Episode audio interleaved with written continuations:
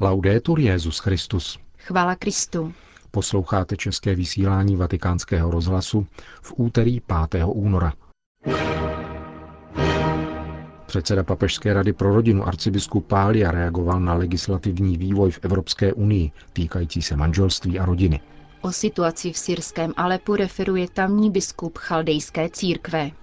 Benedikt XVI. hovořil o síle křesťanství a síle osudu po včerejším koncertu, který uspořádal ve Vatikánu italský prezident Napolitano. To jsou témata našeho dnešního vysílání, ke kterému přejí pěkný poslech. Milan Glázer. A Jana Gruberová.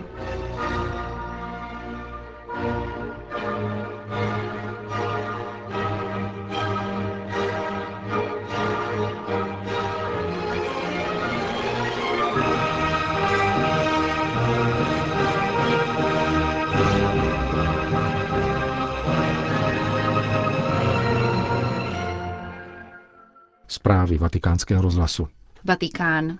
Předseda Papežské rady pro rodinu arcibiskup Vincenzo Paglia představil včera ve vatikánském tiskovém středisku některé pastorační iniciativy související s probíhajícím rokem víry.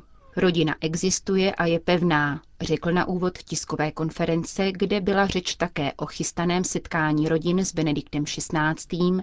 ve dnech 26. až 27. října v Římě. Předseda zmíněné papežské rady však adresoval výtky světu kultury a politiky. Rodina je dnes vykořišťována podnikatelskými a pracovními nároky bez náležité kompenzace, což je pochybení lidské i ekonomické. 19. dubna uspořádá Papežská rada pro rodinu seminář nazvaný o rodina první podnikatelský subjekt, protože chceme vybídnout k reflexi nad rodinou také z ekonomického hlediska. Existuje celá řada ukazatelů, které mohou být v této souvislosti užitečné.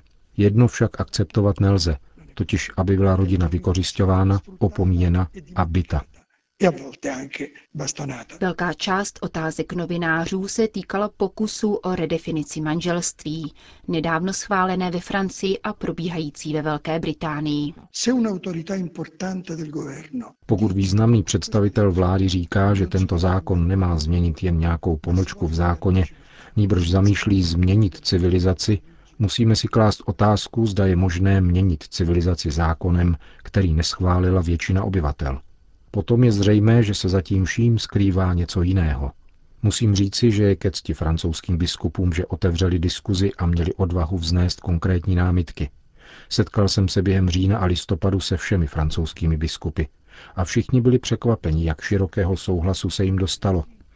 I od vrchního rabína Bernheima, osobností ze světa kultury, včetně nevěřících, ale také od představitelů luteránů i od muslimské obce compresi anche alcuni musulmani. Církev však nevyráží do boje, zdůraznil monsignor Palia. Církev je pro pravdu.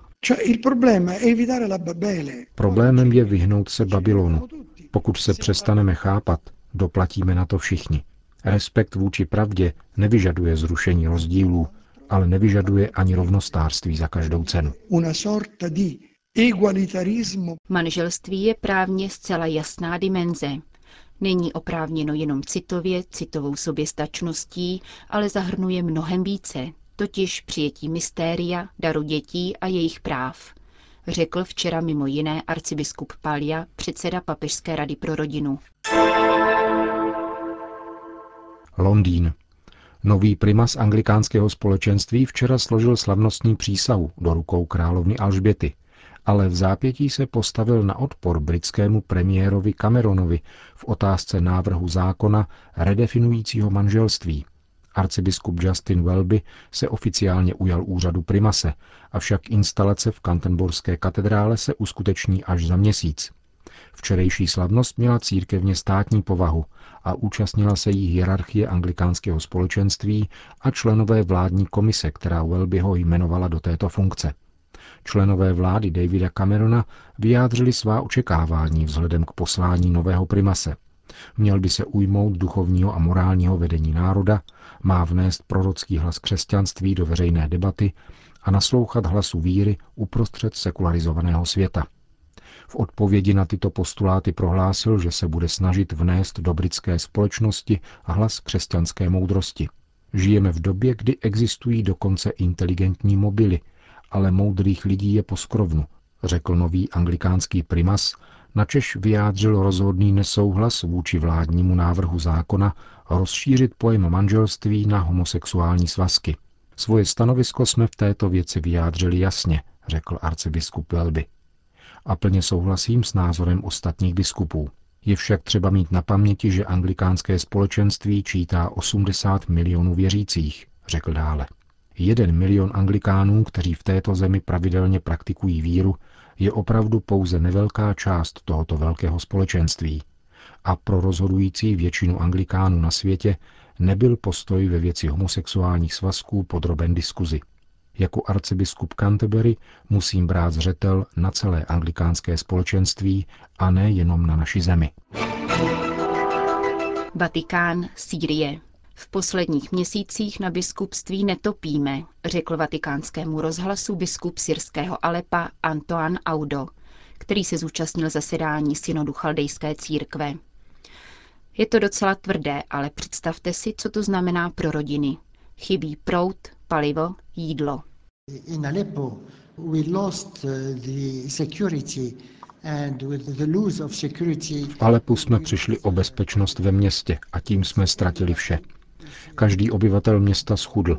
Alepo není k poznání. Kdysi to bývalo velice pěkné, dobře organizované a civilizované město. Jako ředitel Charity se pokouším pomáhat těmto schudlým rodinám, zejména dětem, aby měli něco na sebe a mohli chodit do školy. Křesťanům se vede právě tak jako všem ostatním. Rozdíl je v tom, že jsme menšina a trpíme proto ještě více. Dosud jsme kladli velký důraz na dobré školní vzdělání, uspořádaný rodinný život, správné stravování, na pořádek a čistotu. Nic z toho už nyní nemáme. Mnozí odcházejí, emigrují do zahraničí. Pro nás, syrské biskupy, je to přirozeně velmi smutné. Bojíme se toho, že k moci přijdou islamisté, tak jako v Egyptě, Tunisku a Libii, dodává syrský jezuita. Jsme sice pro Sýrii a pro reformy, které možná jednou povedou ke svobodným volbám. Nyní je však nejdůležitější, abychom jeden druhého dokázali akceptovat, uzavírá chaldejský biskup syrského Alepa.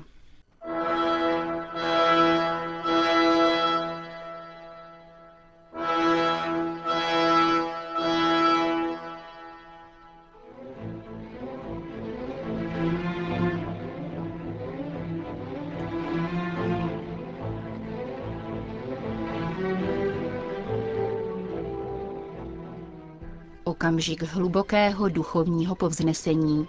Těmito slovy označil svatý otec včerejší večerní koncert v naplněné aule Pavla VI. Symfonický orchestr města Florencie pod taktovkou indického dirigenta Zubina Mety provedl předehru k Verdiho opeře Síla osudu a Beethovenovu symfonii číslo 3 S-dur Eroiku. Benedikt XVI. jako obvykle večer zakončil několika poznámkami vnímavého posluchače.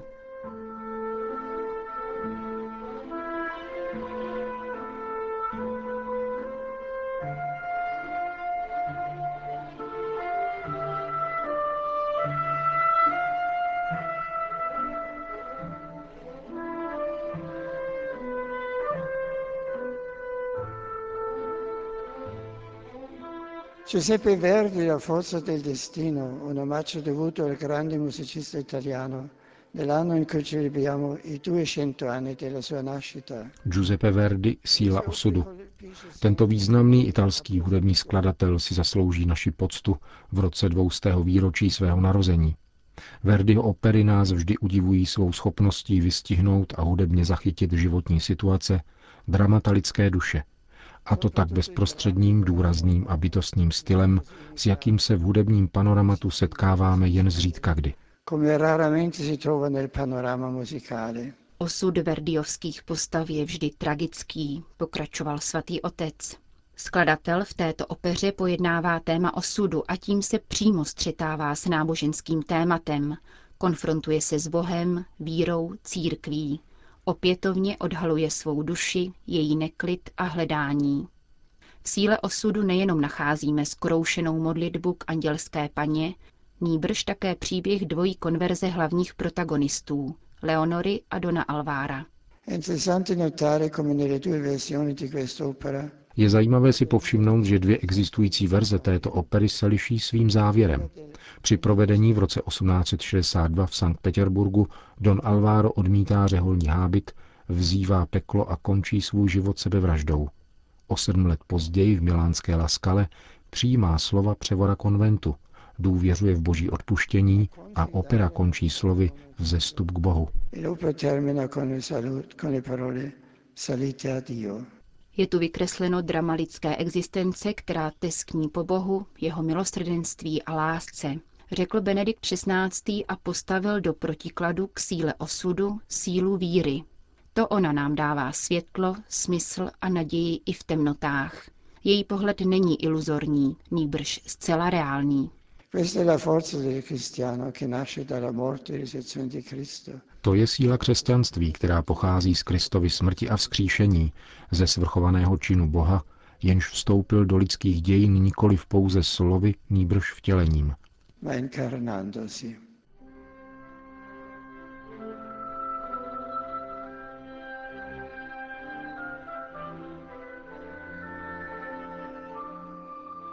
Beethovenova třetí symfonie byla, jak známo, věnována původně Napoleonovi, pokračoval svatý otec v úvaze o druhé části programu. Německý skladatel pak dedikaci změnil po Bonapartově prohlášení se císařem a věnoval skladbu neznámému hrdinovi, nositeli ideálů svobody a rovnosti.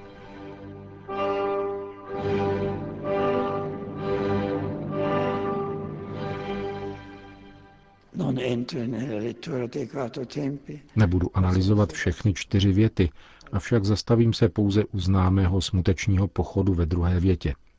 Je to sklíčená meditace o smrti, která začíná dramatickými a bezútěšnými tóny, avšak ve své ústřední části se vyjasňuje bojovým partem, po kterém následuje dvojitá fuga a hlahol trubek. Myšlenka na smrt vyzývá k úvaze o záhrobí, o nekonečnu. V oněch letech roku 1802 Beethoven v Heiligenstadtu napsal do své závěti.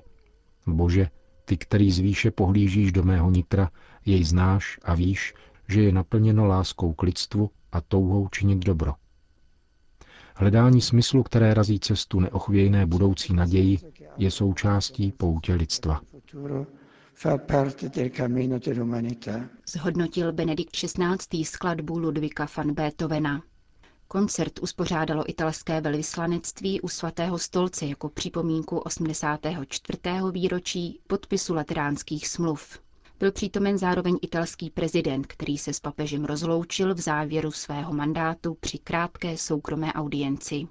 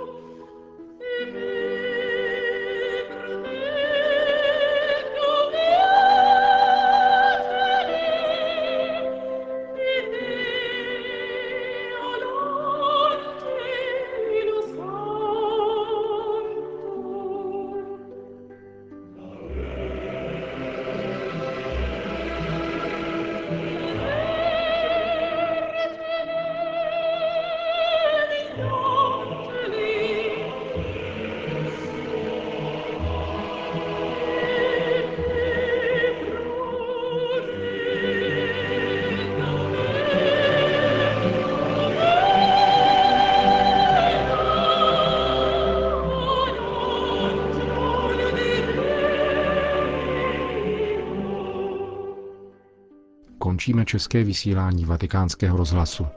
Chvála Kristu. Laudetur Jezus Christus.